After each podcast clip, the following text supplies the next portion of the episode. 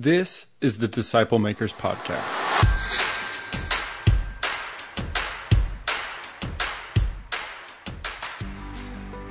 The following audio comes from the National Disciple Making Forum by discipleship.org. The theme was Disciple Maker, and Monte Starkes from Life on Life Missional Discipleship hosted a track called How to Pursue and Disciple the Heart Like Jesus. Here's the track session from Life on Life Missional Discipleship.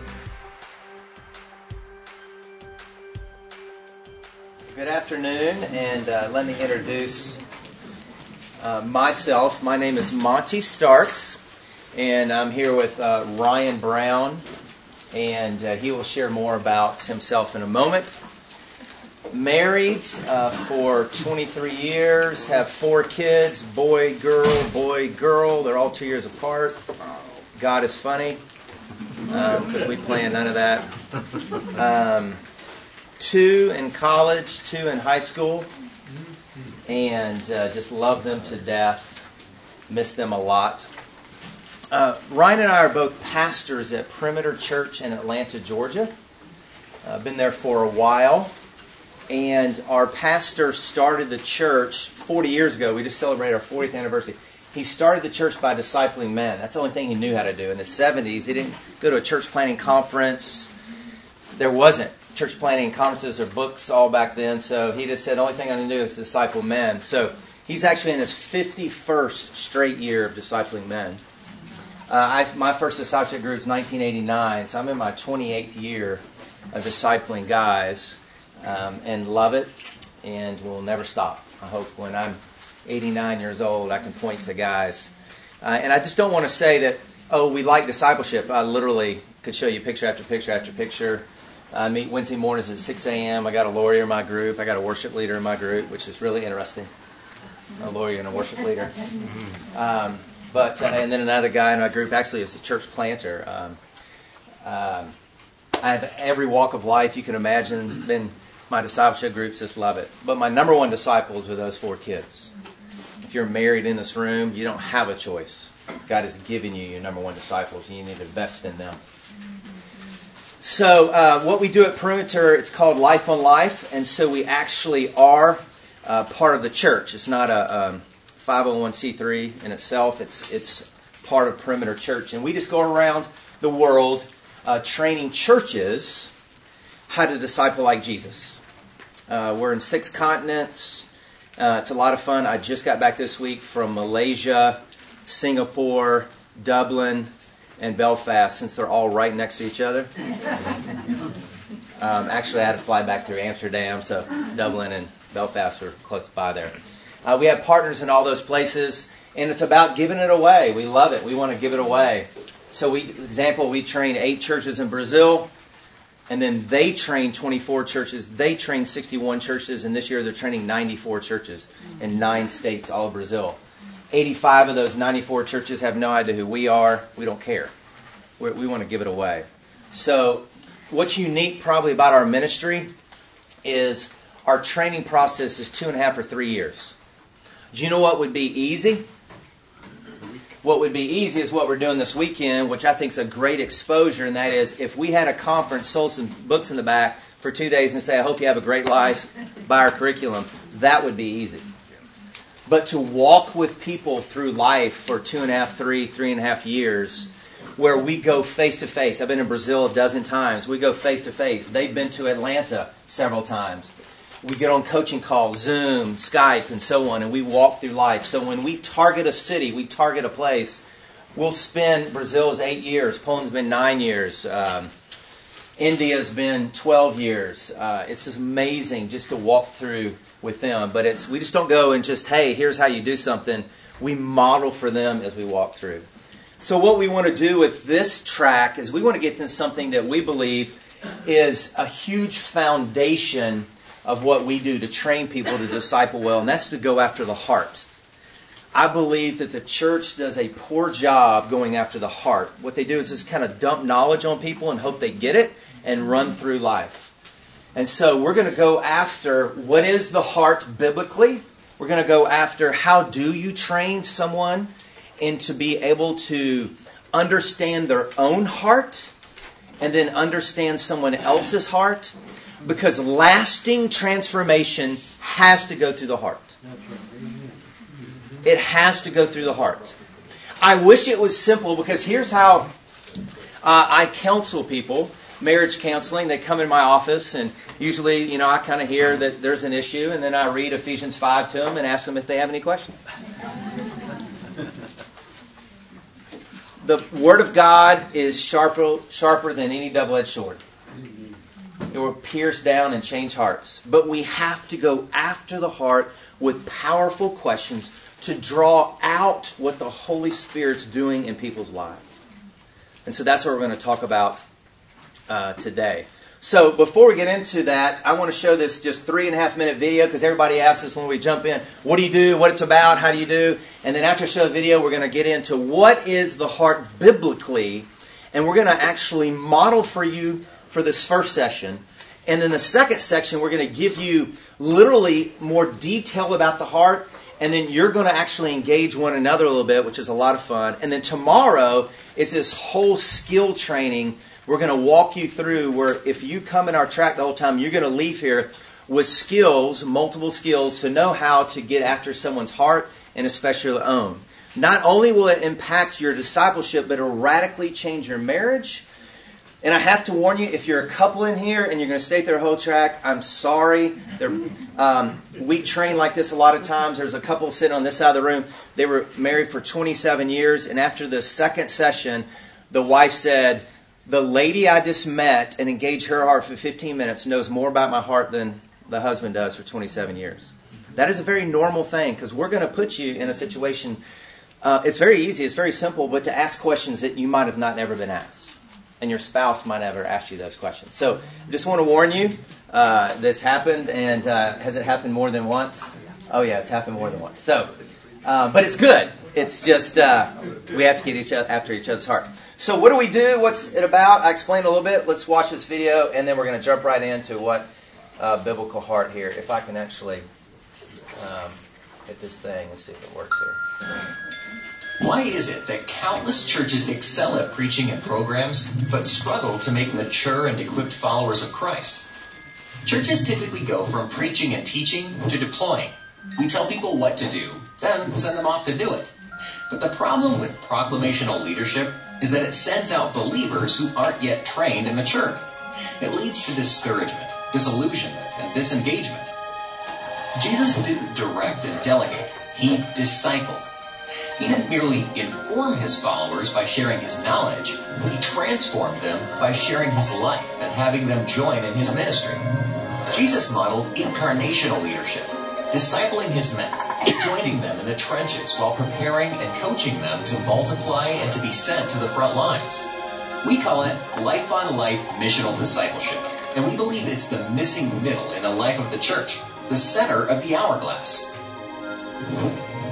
Preaching, teaching, and small groups deliver great truth and create meaningful fellowship. But life on life missional discipleship equips us to go from belief to maturity, leadership, and impacting other disciples and the lost world. Without Christ like discipleship, Christ followers cannot become kingdom leaders, and congregations can cherish the word, but cannot change the world. Remember, when God wanted to build his church, he didn't send a program to implement. He sent a person to imitate. And the life that Jesus lived, the model he gave, was defined by life on life missional discipleship. Jesus shows us how to think big, start small, and go deep. He pursued a big vision for the world by selecting a small group of men and investing deeply in their lives. As Paul says, we shared the gospel with you and our lives as well. This is the heart of discipleship. When people who are being conformed to Christ share their life, they pass on Jesus' life. The life of Christ leaves a legacy of generations and the gospel spreads around the world. That's why life on life missional discipleship groups are unlike traditional small groups. They focus on life transformation, not just fellowship or knowledge transfer. They're small, with four to six people who are carefully selected and highly committed, and they multiply we make disciples who can go and make more disciple makers. As each leader goes on to raise up more leaders, and those leaders raise more leaders still, the growth of the movement is exponential and explosive. This is not a novel idea or a quick fix. It's simply the way of Jesus. It's not a new method, but an old method with new people. Jesus said to go and make disciples of all nations. As we've focused on life on life missional discipleship, the blessing has been profound. By God's grace alone, we're seeing life on life missional discipleship movements rise up throughout the United States and around the globe. Wherever God's plan is followed, we see new believers, new leaders emerging, and congregations impacting their families, neighborhoods, cities, and nations. Discipleship was Jesus' model, his method, his mandate, and his mission. There is no plan B. Register now for the next informational call to find out more about how to ignite a life on life missional discipleship movement in and through your church. So that's just a little bit about uh, what we do. But let's dive in right now to look at the heart. When we think about the heart, how does the Bible define the heart? And one thing we have to realize is the Bible defines a heart as the whole person. It defines the heart as the whole person. So we're going to talk about the whole person today. We're going to talk about how you were created in the image of God. So I have to ask you this question. If someone were to ask you, what is God like? What would you say? Just shout it out. Full of love. Full of love. Gracious. Jesus. What? Jesus. Jesus. Let's stop there for a second. Usually, when I ask this, we go for a lot longer until I get that answer. We go, he's loving, he's caring, we even he's wrathful. I mean, we could go on in his, his character. What's happening in today's world is people want to see something they can feel, they can touch. And, you know, it would be absolutely amazing if God were to kind of walk among us. He has. What was God's, and we're going to talk about actually God the Father, what was Jesus, Jesus Christ like? If you were to ask me what God is like, it's like Jesus. So let's look at, at, at Jesus' life. Let's look at Jesus' heart. And let's think about how if he lived out of his full heart. And I hope that we can see an, a, a new enlightening today. So if you would turn your Bibles to John chapter 12. John chapter 12. We're just going to look at one example, and I'm going to ask you about more examples.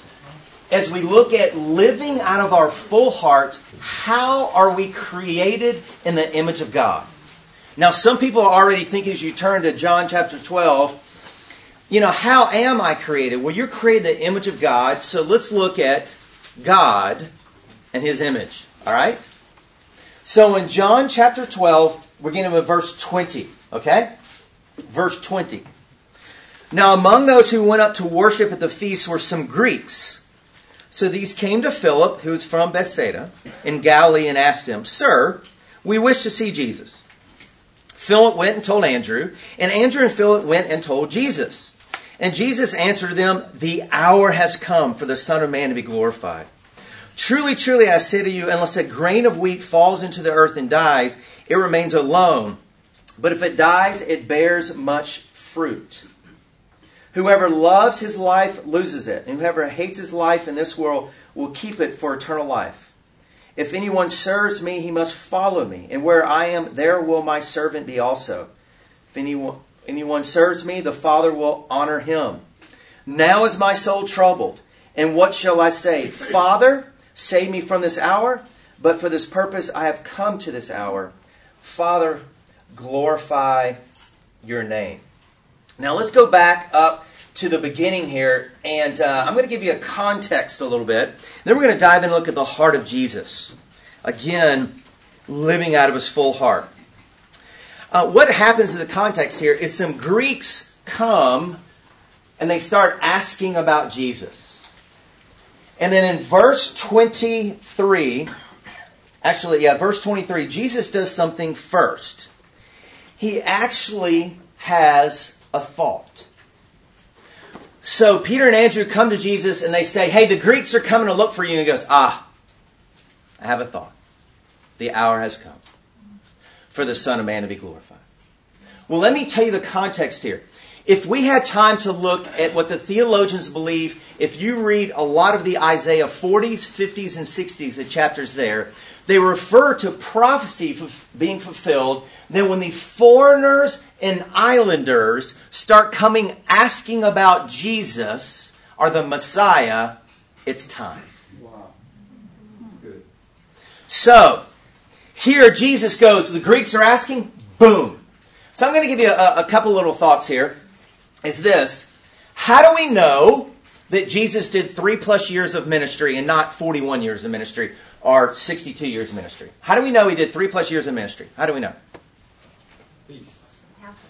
Passovers. There are three Passovers before Jesus starts his ministry, or right after Jesus starts his ministry, we see Passovers, there three of them, and then he goes to the cross. Okay? Three Passovers. Second question Why didn't Jesus go for 14 years, or 22 years, or 29 years? Why did he just do three plus years of ministry?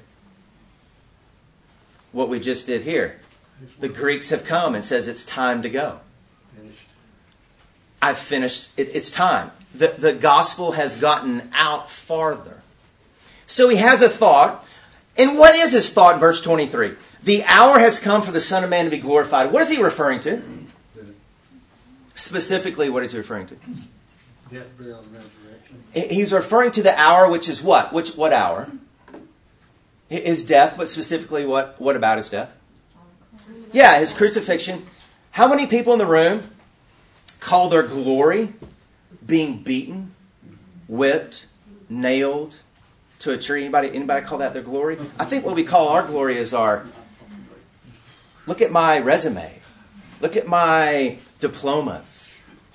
Jesus literally calls it the hour of son, the hour's time for the Son of Man to be glorified. So Jesus has a thought. And then he gives this little homily, this little sermon, sermon about dying like a seed and serving with him. And then in verse 27, he starts living out of his heart in even a deeper way. He says, Now my soul is. Does anybody else have a, a, a word beside troubled in their translation? Do what? Distress. Distress. What translation do you have? The source. Okay, the source. Anybody else? Everybody else has troubled? So we have one distress. That's closer, but n- neither of those are the true Greek. Despair. If you look at the true Greek, oh, we have a despair? Despair. What, what's your translation? No, I just looked it up in the Greek. Okay.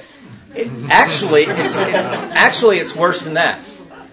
The Greek word there is he's agitated and very perplexed, and he's coming to despair with anger. Now, you tell me if I stood before you and I say, hey guys, I am so angry, I'm so perplexed, I'm so agitated, so frustrated, you would say to me what? Calm down, and probably what? Pray. Pray, get it together. Right? You need Jesus. You need Jesus. and you're probably in sin. So translators don't want to go, and now Jesus did a bunch of sin. You know what Jesus was doing in verse 27? He was feeling. He had true emotions. What was he thinking about again? He had a thought, now he has feelings. What was he thinking about? The what? The crucifixion. He wasn't going, oh, I'm so glad. Woo! Going to the cross. That's great. I'm so happy. It's going to be a beautiful day. He's going, oh my goodness, it's time. I'm so perplexed. I'm agitated. Now let's stop for a second. Did God the Father have feelings? What were those? Name them. Oh, uh, what? Grieved. He was very grieved. What else? Anger. Anger. Jealousy. Jealousy, love, and so on. Did Jesus have feelings other than the ones I just read? Yeah, he has them all. Yeah, he was extremely sad. Okay, what did he do right before he entered the temple? Right before he entered the temple, what was he doing? I'm talking like minutes before he entered the temple. No, before he entered the temple. You know what he's doing out? He was outside creating what? He was outside getting the whip. He's going, I'm going in that freaking place and I'm going to kick me. He didn't go, hey, would you mind moving your stuff off the table, please? I'm going to throw. It was his father's house. He was extremely angry. He created a whip. When he's riding on a donkey on Palm Sunday, Hosanna in the highest. Oh, praise. And he's riding side saddle because he's got the skirt on. He couldn't fit over. So he's riding side saddle. And he's, and he's on the camel. And he's, he's on the uh, colt and he's riding in. What is Jesus doing? Um, and in your, in your Sunday school books, he's got a halo and he's smiling. That's not what the scripture says. What's he doing? Literally on the camel. I mean, excuse me, on the colt, the donkey. It says in the scripture, he's wailing, he's weeping. They're all praising him, and he's just bawling because he's seen the lostness of the world. Jesus is extreme. You tell me another passage. What was Jesus doing when he was he was in the garden? I always have to take off my glasses for this. He was in the garden, and he's praying, and he so longs for fellowship, and he longs for those three guys that came with him. Will you please pray with me? And he goes and he, and he talks to the Lord. And he comes back and he says, Please pray with me. And then he starts to do what in the garden? Sweat, Sweat blood. Do you know everybody in this room is capable of sweating blood? That's not a divine thing, that's a human thing. That's medical. That is very medical. What you can do is, is you have your capillaries that have water and salt that normally come out of those. What happens is your capillary glands burst. And instead of salt and water, they come blood. And you know how you have to get that way? Extreme. Is there any other way? Can this cup be taken from me? He's not, he's a normal person. You know what we do in the church? We look at our wife or something and, well, you treat her this way and I feel really bad. Well, you don't have the right to feel that way. Hold on a second. The church has poo pooed on people having emotions. If you sin out of your emotions, that's called sin. But if I look on a TV screen about young girls being raped, and I'm sitting here going, I'm supposed to give it all together, you come in my house and touch those two girls, you're not leaving my house. We're creating the image of God. Oh, but Monte, I don't really get in touch with my feelings. I don't get in touch with my emotions. Like, well, then Jesus must have been a wimp, right? Jesus must have been some kind of guy who didn't really live out of his full heart. But did Jesus act upon those emotions? Because what did he want to do in the garden and what did he want to do right here? I'm gone. I'm done. I'm out of here. That's what he wanted to in his feelings. But what happened in this passage? He says, Should I say in verse 27, Father, save me from this hour? But for this purpose I have come to this Father for this hour. Father, glorify your name. What he's doing there is he's living out of his deep desires, his deep longings. I'm not going to be controlled, even though my emotions are normal, thinking about what I'm heading toward, but I'm going to live in my deep longings, my deep desires, and I long to glorify the Father. That's what I'm going to do.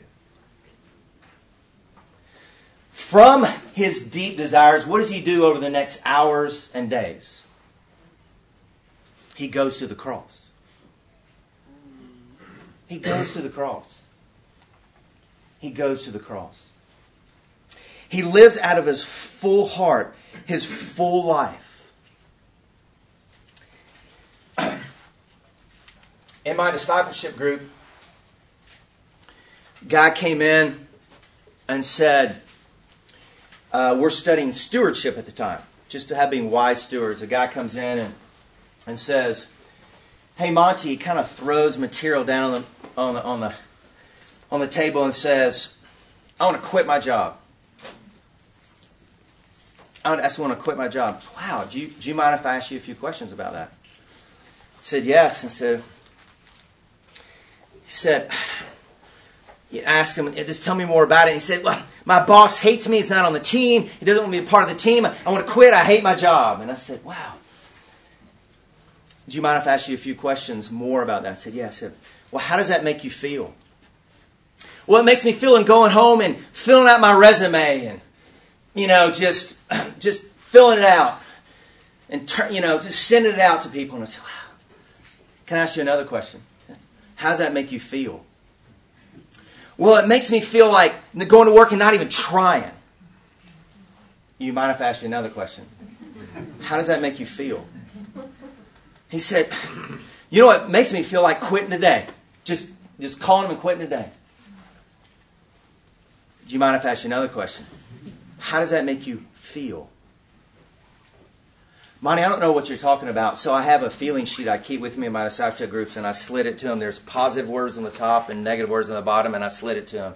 And I said, choose some words on the bottom. And he goes, makes me feel unvalued and alone. I said, there are there other parts of your life that you feel unvalued and alone? Actually, very much with my wife. I said, What do you long for and desire in your relationship with your wife?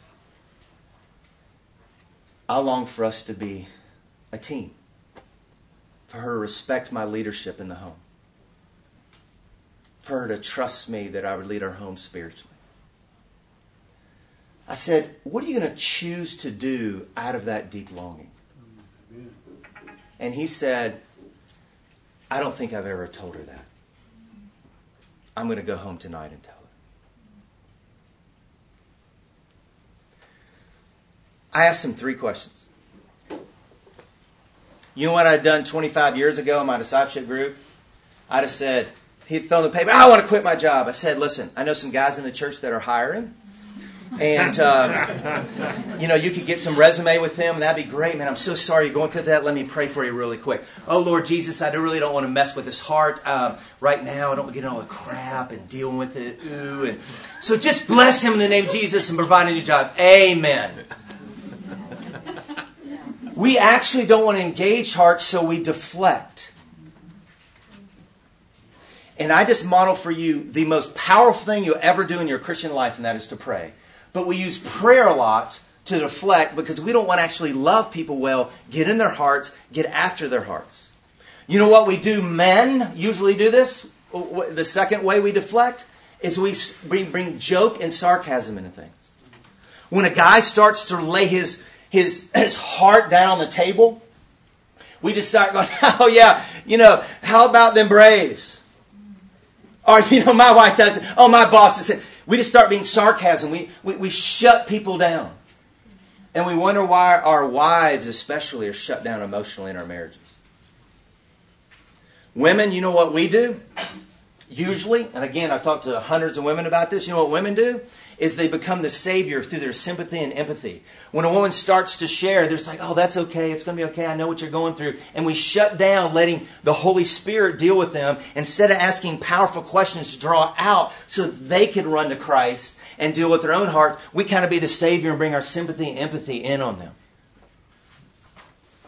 Jesus was the most incredible, incredible pursuer of hearts because transformation has to go through the heart. Jesus, John 3, Nicodemus, what did he say? He wanted Nicodemus' heart changed. What did he say to Nicodemus? Get back in your mom's belly. You got to be reborn. You know, how am I supposed to do that? You know, Jesus was was literally dealing. In the next chapter, what does he do with the woman at the well? Yeah. Hey, let's get at your heart a little bit. Tell me about your five husbands. Whoa, whoa, whoa, whoa, whoa, whoa, whoa. Jesus under transformation had to go through the heart. Peter. What did he do? Call out Peter. Be sifted three times. Yes. I mean, multiple times. You know, one time he said, Get behind me, Satan. I do not recommend that to say to your spouse. Get My, that never has worked. I've never heard it work. Don't say it. My favorite is probably He's been beaten, he's bloodied, he's tied up, and Pilate takes him back to a room. And Pilate goes, They're saying you a king. Are you a king? And he's beaten and bloody up. I mean, there's nothing that's, that's coming across to Pilate that's going to look fiercer. It's going to look like he's going to take over Pilate. I mean, he looks at this beaten up old man. And Jesus says, if you look at the Greek, he actually says, Do you really want to know? Because I'm from a kingdom you know nothing about. Amen. At the last moments of his life, he's still pursuing hearts. Judas, who, who, what did Jesus do with Judas? At the Lord's Supper, he said, You're going to betray me. What did he do right before that? He got naked and did what with Judas's feet? Man, that is love. You're going to betray me and I'm knowing it? I ain't watching your feet. I'm probably saying, Get the hell out of the room, right? Jesus, Judas comes up and he kisses him. And what does Jesus do at the last second? He's still trying to get Judas's heart. What does he do? Are you going to betray me? The worst thing. With a kiss? The most beautiful thing. I mean, he's still going after Judas' heart because he loves him.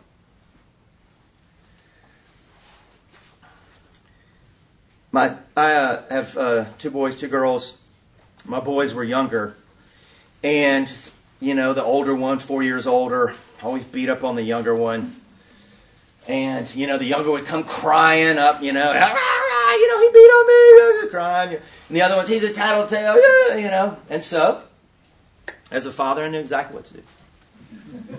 Don't you ever touch him again! Don't you ever touch him! Go to your rooms now! For the next 16 days. Make it 16 months. Right? Why don't I pursue their hearts?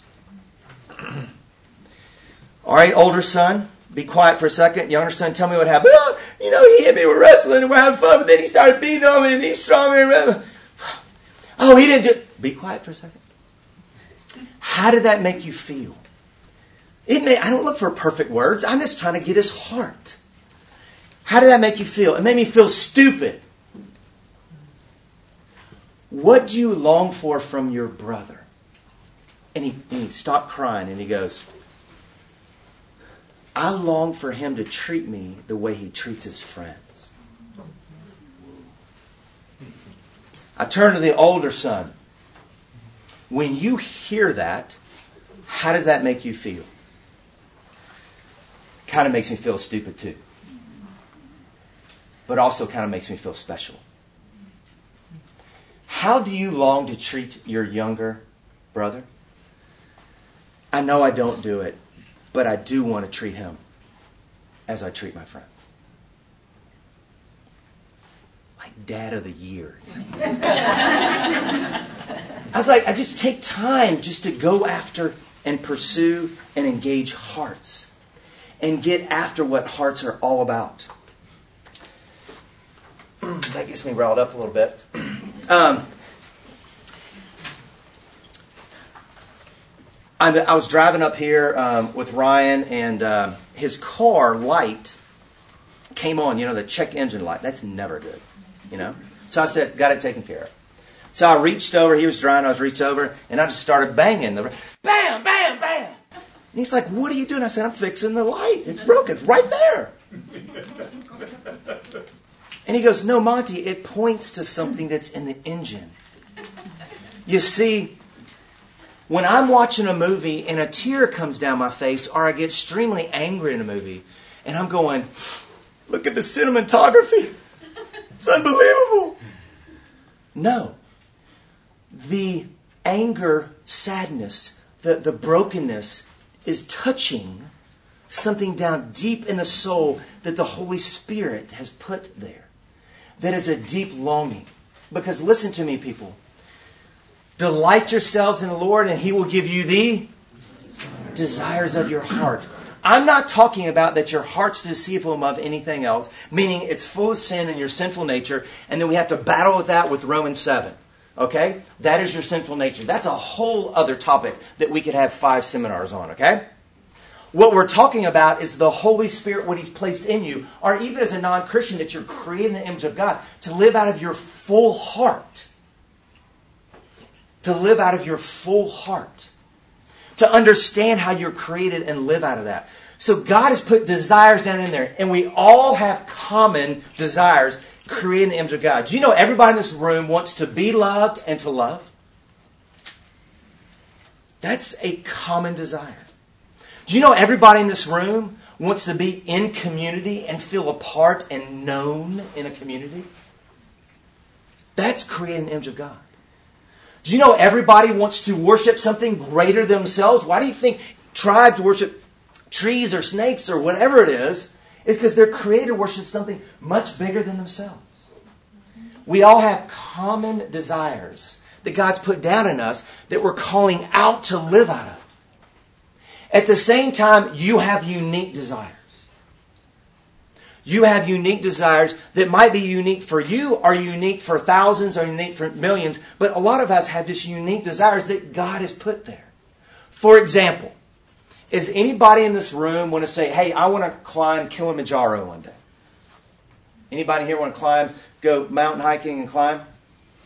Not Kilimanjaro. Okay, you know, up the stairs, whatever, yeah. Amen. Anybody want to write a book that hasn't yet? Yeah, there's several people in the room. That's sin. Stop it. it what, what about writing a book? What is leading you to think about that? Pray about that. God told me to. Okay, God told you to. And what out of that book would you desire for it to? To give glory to God. Anything else? Um, so people would know my story. Wow.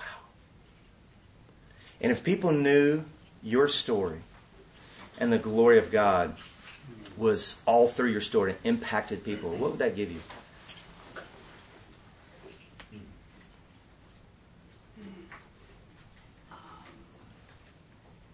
That I was obedient, I guess. Um, I want I, I guess I would say it makes me feel good. That's not like the right answer. Whatever's on your heart's the right answer. but yeah, Yeah. Yeah. And if you felt good, what else would that give you? That would give me um, confidence to, yeah, to keep on proclaiming what's, what's been happening and to, yeah, move forward. So it would give you confidence to move forward, to continue to proclaim what has happened. Yeah. Wow. I could sit here and talk to you a little bit more. I'm just dying to know what that is. Are you guys? I mean, you know what I did? Thank you for receiving the magic fairy dust that I put over you. You know, I asked you two most incredibly hard questions, and I just asked you the questions and just listened. We do a horrible job of listening to people. Amen. Listen to this, please. Do you know what? Every time you feel heard, you feel love.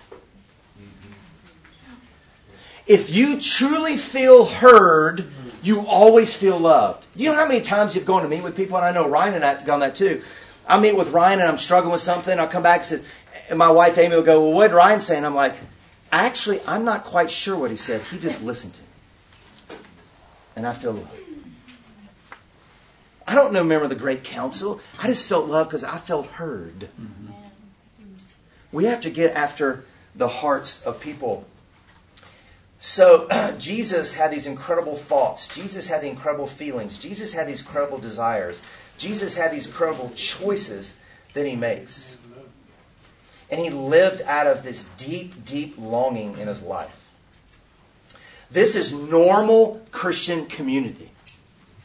This is normal Christian community to live out of our full hearts. But we continue to shut people down in our marriages. We continue to shut people down in our discipleship groups. We shut people down in the church. We shut our children down. And we wonder why their emotions are all stirred up.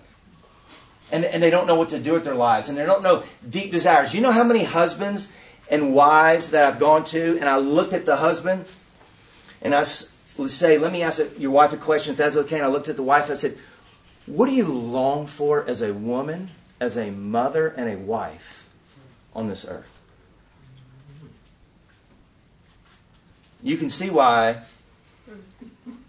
couples that are here, like, hold on a second, I don't think I've asked that yet. Let me ask that during the break, and then we, because Monte's going to model for us a little bit, and he might bring me up. So, oh, we haven't even asked that question. And God, if we delight ourselves in Him, we give the desires of our heart. See, what happens is, is we're fearful because we want to tell our story instead of engaging people's hearts and drawing out what the Holy Spirit has and listen to their story.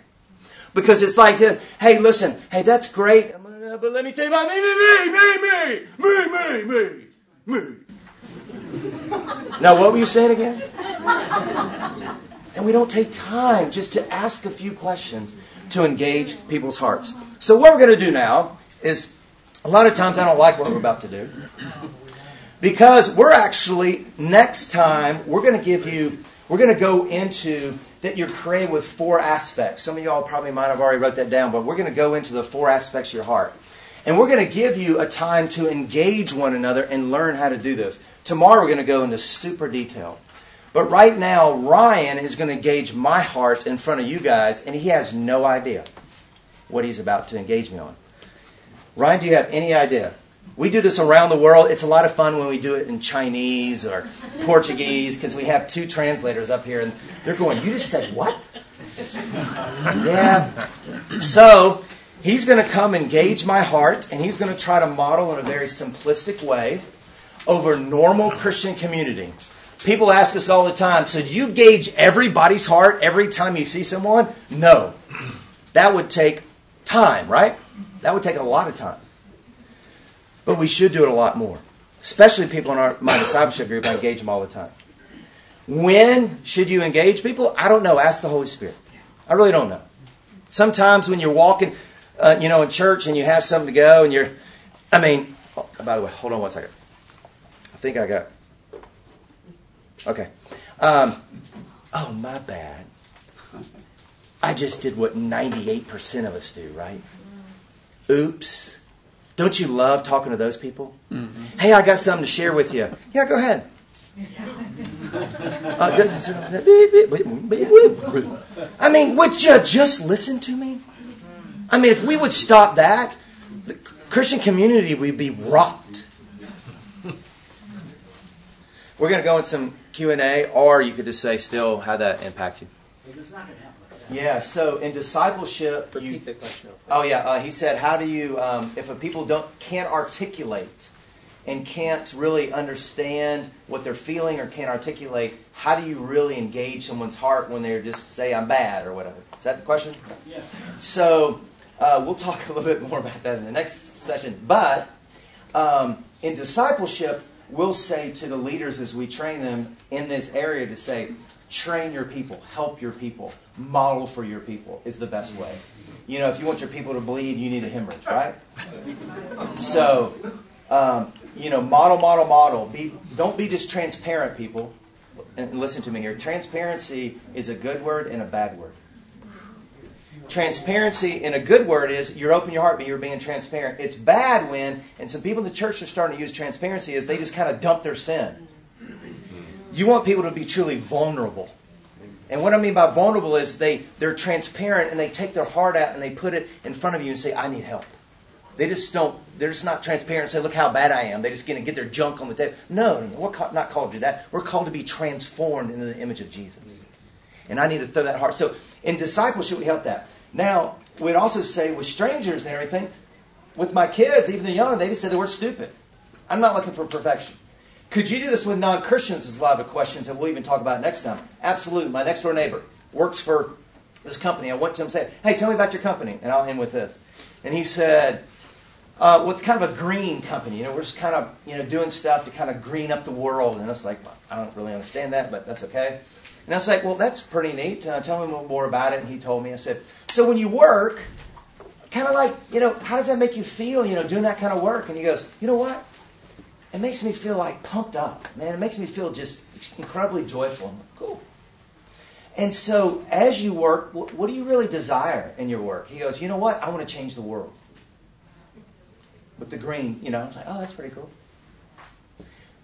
In 48 seconds, what do you think my relationship with my neighbor now is?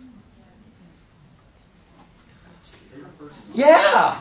No one's ever asked him those questions. His boss hasn't asked him those questions. So um, it, it's ways that you could use. And again, please do not go home if you're in here.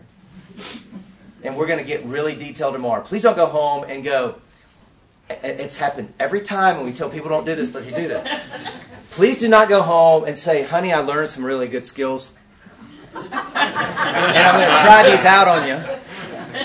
I, I, hey, guys, married 17 years. I told him don't do it. Went home. His wife said, "Oh, try them out on me." He says, "Well, you know, how does that make you feel? Well, you never wanted my feelings anyway." okay, what do you really long for? And she literally said this: "I don't know what all the crap you learned, but get the hell out of my house. I want my husband back." And, and and you know, and she was just, and, and he was just like, "Oh, this did not go well." And, and so, in other words, just don't. If you just be careful. careful. But you, we haven't even taught you skills yet. We're going to do that in the next session. Yeah, and so we, we laid a foundation and we showed you an example. Everything that I did with Monte, we're about to tell you exactly what I did, and it's really simple. You've been listening to the Disciple Makers podcast. That message was from Life on Life Missional Discipleship's track called How to Pursue and Disciple the Heart Like Jesus from the National Disciple Making Forum. You'll find dozens of other great discipleship resources like this podcast at discipleship.org. May the Lord bless you as you seek to grow as a disciple maker.